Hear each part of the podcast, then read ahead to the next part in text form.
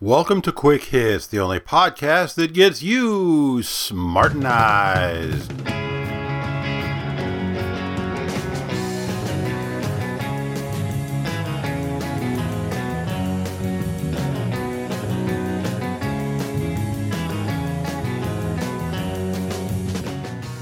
Today's episode Trolling Street Preachers.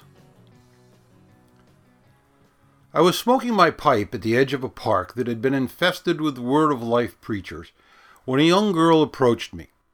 She was about 16, short, cute, lightly pimpled. She was full of confidence and she smiled and looked me in the eye and said, Are you sure you're going to heaven? I took a pull on my pipe pipes are great for dramatic pauses, and said, I sure hope not. All the good musicians are in hell. I mean, I like Handel's Messiah, and I'm sure the angels do a kick ass version of it, but it would get tiresome after a few days. I want to hear Hendrix and Jerry Garcia and Stevie Ray Vaughan and Janis Joplin and Keith Moon and the Ramones, and I'm sure none of them are in heaven. She froze. She had never heard that answer and probably never heard of any of those musicians. There was 15 or 20 seconds of dead silence between us. She was uncomfortable. I was amused. Then she took a breath, regained her composure, and launched into her well rehearsed script. I like trolling street preachers. I know when most people encounter street preachers, they kind of turn their head away, avert their eyes, don't make eye contact, don't make eye contact, and they quicken their pace to get by them. And I do that sometimes too, if I'm in a hurry or I'm not in the mood to troll them at the moment. But for the most part, I find it very entertaining and amusing to troll them. The trick is you don't let them take control of the conversation, you maintain control, and you don't go into the areas that they've rehearsed. You don't give them a chance to do their pat answers to all your questions. You hit them with things they're not expecting. And what I'm usually shooting for is that dog on the freeway look. You know, the deer in the headlights. You hit them with something and they just pause, silent, and they're stuck because they're not used to actually having a conversation. They're used to pat scripted answers that they have practiced and rehearsed and practiced and rehearsed and practiced and rehearsed some more. And when you get them out of that cycle, they get very uncomfortable and it can be a lot of fun. I had a troll that I intended to use on Jehovah's Witnesses the next time that I trolled them. And I did it last week and I made a recording of it. Now, this particular recording is not the greatest recording that you've ever heard. It was at the same park, as a matter of fact, and it was near a food truck that had a generator going. And there were also buses, it was by a bus stop. So I've tried to clean it up, but this is a troll that you can use on Jehovah's Witnesses. Now, by the way, one of the things that I always try and do when trolling is to start by agreeing with them on something. Find some common ground. And then, once they've relaxed a little bit, you cut them off at the knees. Now, in this case, I thought some good common ground would be Prince. Prince was a Jehovah's Witness. And so I started by asking, gee, why don't you have Prince on the cover? More people would stop and you could start a conversation with them. And I was not prepared for the response that I got to this witness's reaction to Prince. Hey.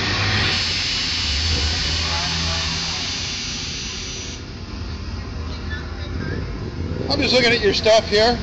I'm surprised you don't have anything with Prince on the cover.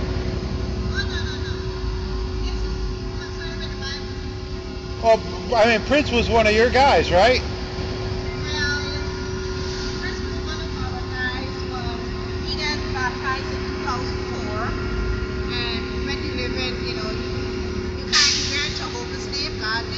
Uh-huh.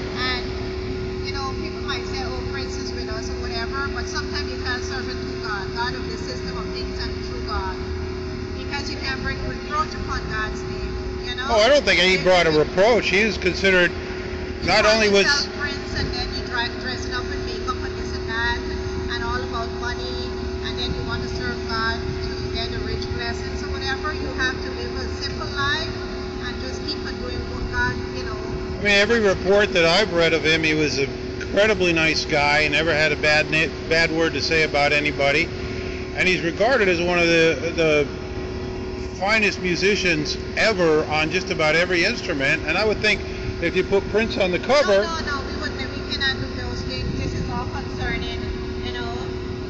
These are faithful, dedicated witnesses of, of, of Jehovah. You see all these here? Here are real true servants of Jehovah. Yeah. All right, but I, I mean, I, he he, just focus on doing he did talk about he did talk about his beliefs and. So I have a question for you. Now, you folks believe that God can see the future, right?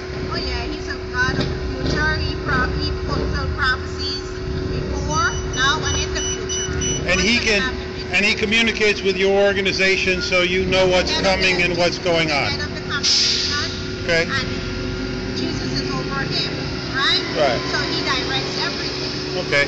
So he would warn you of dangerous things coming up, right? Oh yeah.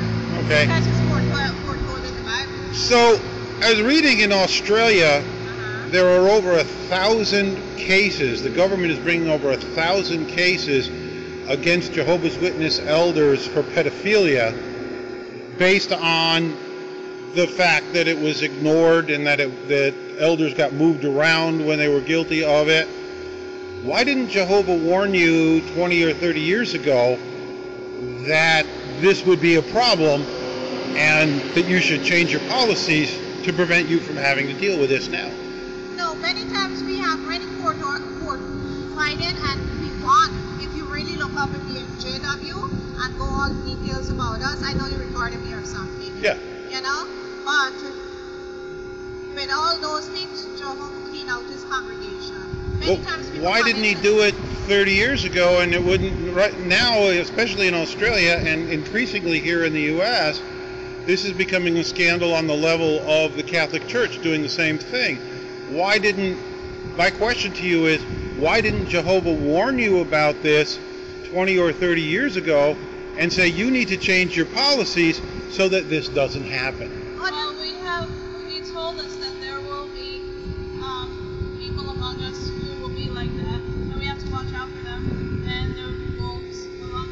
But isn't it the job of the elders to watch out for the wolves instead of sending them to another congregation where they can repeat their activities? Well, there's people who are like that, and those who do do that, they have to, they're, it's their own fault that they're doing that. Well, I'm I'm more concerned about the children that they molested, which typically ruins a life, uh, than Maybe than in them.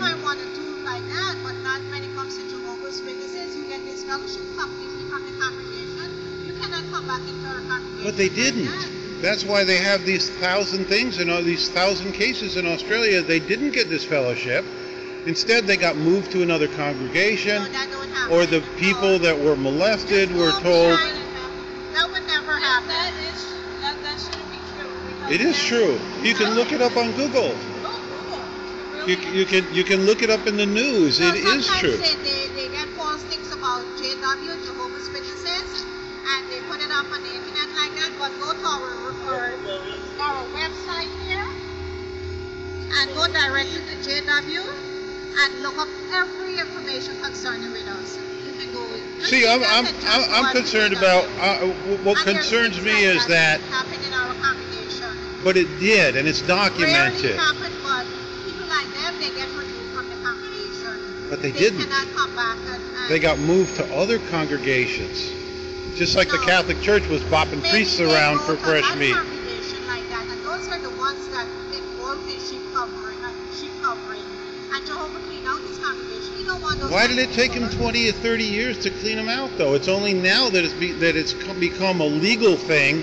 Now they're saying, okay, yes, we're cleaning them out, but they could have done it 20 years ago, 30 years ago, and instead they used the mouth of two and three witnesses thing to prevent going after these pedophiles, and in many cases move them to another congregation where they got fresh meat.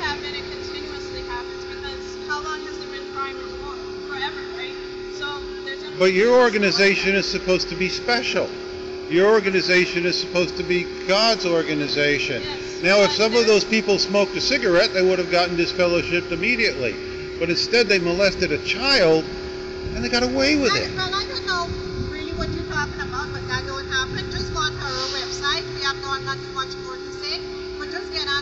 Website, the real JW. Okay. They got those fake ones whenever they go talking about a bunch of Jehovah's Witnesses. Okay. So just go on that website and look up all the information concerning the Jehovah's I'll make a deal with you. I'll go to your website and I'll check you out, okay? And I want you to check something out too, okay? There Now, unfortunately, my phone ran out of juice. It didn't get the last 30 seconds of the conversation, but it was basically she was telling me to go to jw.org, which is their big latest thing. They think that's going to convert everybody in the world. And I told her I would do that as long as she promised to go visit Silent Lambs, which is a site for ex Jehovah's Witnesses who are suffering the after effects of pedophilia. I don't think she's going to keep that promise. But I have to wonder if maybe the girl that was with her, and you heard her chime in a little bit, she was about maybe 18, 19 years old, maybe she will actually go out there and check some things out. See, I don't pretend that I'm doing this altruistically, I'm trying to educate them. Uh, that the older woman that was in there, she's beyond all hope. There's nothing there that's ever going to change her mind, that's ever going to make her even consider reality. But the young kid just might. Just might go out there and do a little Googling when she's by herself, find some things, and break free of the cult. It happens. It happened to me. That was long before the internet. So I wasn't quite sure what to expect when I did this, but I wasn't really surprised. Complete and utter denial. Oh, no, no, no, that didn't happen. The whole internet is in a conspiracy against them. The news organizations, the apostates, the people who left. Of course, I never tell them that I'm one of the apostates because that would end the conversation right there. Total, complete denial. Insistence that no matter how well documented it is, it just never happened. So, this is the second street preacher troll that you can try. And Jehovah's Witnesses, by the way, are not doing so much door knocking. They're still going out and doing that. But now they're setting up these little stands. And by the way, when she was uh, putting Prince down, that part really surprised me. She was saying, "Oh no, no, this is this is a, a, a good servant of Jehovah," and she was pointing to a picture on their literature stand. The header picture on it was one of their clip arty, milk toasty pictures of a family studying the Bible. Earlier today, this happened last week. Earlier today, I did go and ask. There were a couple of different people, some old ladies standing there with the stand, and I went and asked them what they thought about Prince and told them that I had talked to a woman who really didn't like him and thought that he was a bad servant of Jehovah. And they said, no, no, Prince was fine. And we're not allowed to say bad things about people. We, we can't do that. See, here's a scripture that says that we can't say bad things about other people, which of course is bullshit because that's one of the primary hobbies of any super religious cult is they spend a significant amount of their time putting down anybody who believes differently than they do. But give this one a try. It's a fun one. Just go in there and hit them with that pedophilia and ask them about the predictions. You know, God can predict the future. Why didn't he warn you of this? And see if you can get that dog on the freeway look from them. It's very satisfying. I actually didn't from this woman, by the way. She was just, no, no, no, that never happened. So that's two ways that you control street preachers. The first one is somewhat dependent on getting them to ask you that question about heaven, although you can bring the conversation around that way. And this just happened conveniently because, seriously, this girl just walked up and said, Hi, do you know if you're going to heaven? And that was fun. The second one is only good for Jehovah's Witnesses.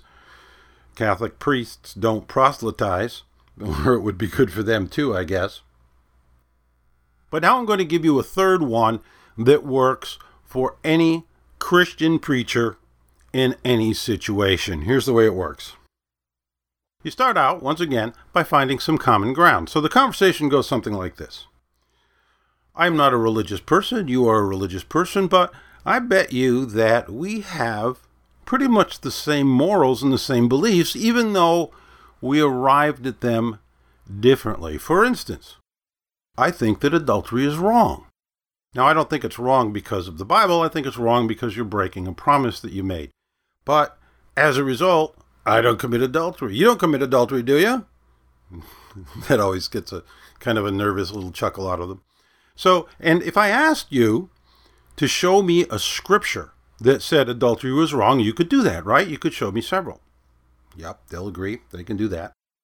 We agree that theft is wrong, right? And you could show me a scripture that says, Thou shalt not steal. You could show me that in several places in the Bible. Is that correct?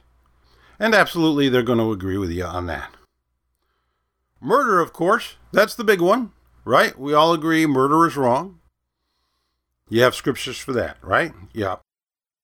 Now, sometimes they may want to go for the Bible, and if you want to, you can let them show you the scriptures, but I've never actually gone to that point with them. I've always, again, you want to control the conversation. You just agree that, yes, there are scriptures that say that.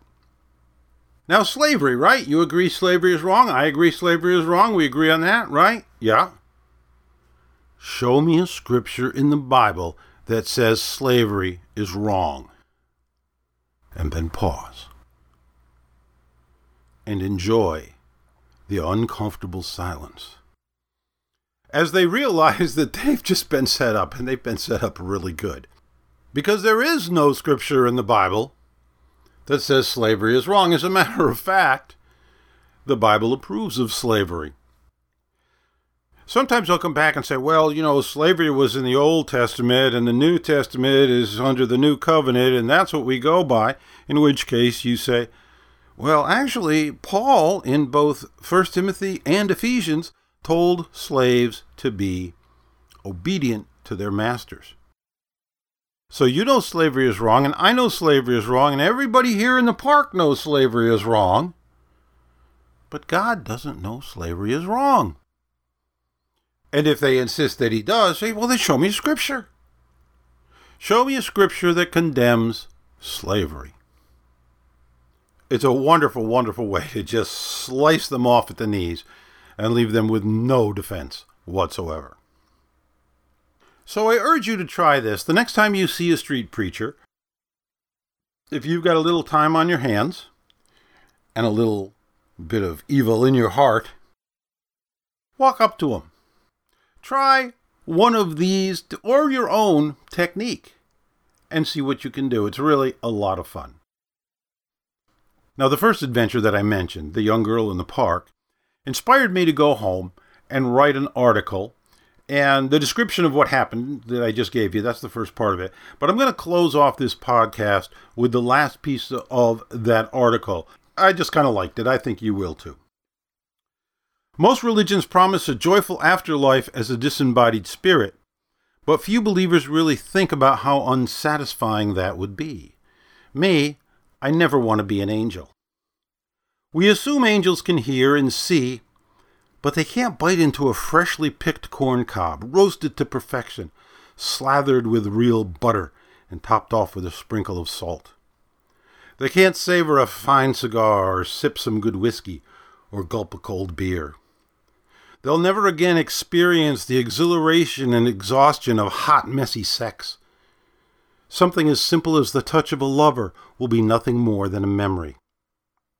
They may be able to listen to music, but they'll never stand on a stage in front of people who have paid to be entertained, banging on a cheap guitar and pouring their heart into a performance. Eating junk food? Nope. Biting into a perfectly cooked steak? Never again. Experimenting in the kitchen? Usually making something awesome, but occasionally creating something horrible? No, they don't get to do that. They can't take a long walk through a pleasant path accompanied by a frisky dog. They can't stand in a crowd watching fireworks and smile at the conversations around them. That street magician who is wowing the crowd doesn't surprise or amaze them. A coming soon sign announcing an interesting restaurant won't give them a pleasurable little pang of anticipation. There will be no guy with a purple mohawk walking by. They'll never stand back and admire the house they just painted and say, damn, that looks good. They won't experience the heart palpitations of narrowly avoiding a car accident with some skillful driving. They can't calm down that angry customer or close that difficult sale. The exhilaration of solving a difficult problem is foreign to them. Whacking that ball and watching it sail into the sky. Changing a muddy tire without messing up your good clothes and still making it to the job interview on time working out a deal that satisfies everyone. Brownies, warm from the oven, washed down with a glass of cold milk. Mulling over a big mistake and figuring out what you did wrong and not doing it again. Learning the secret to getting along with people you don't like. Opening a package containing something really cool that you've been wanting for a long time. Finding a hidden treasure at a yard sale. Going into the attic and discovering something you like and forgot about sitting around a fire pit with friends and beers on a chilly autumn night. Not for them. Never again. No thanks. And that's it for this episode of the Quick Hitts Podcast. If you've learned a little something, if you've changed your mind, or even if you can just understand a different point of view without necessarily agreeing with it, congratulations.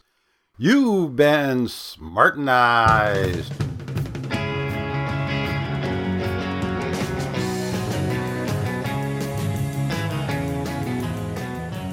All right. Thanks for your patience, folks, and waiting for this. I know it was a week late. I told you it was going to be a week late. I was in Chicago enjoying myself with family.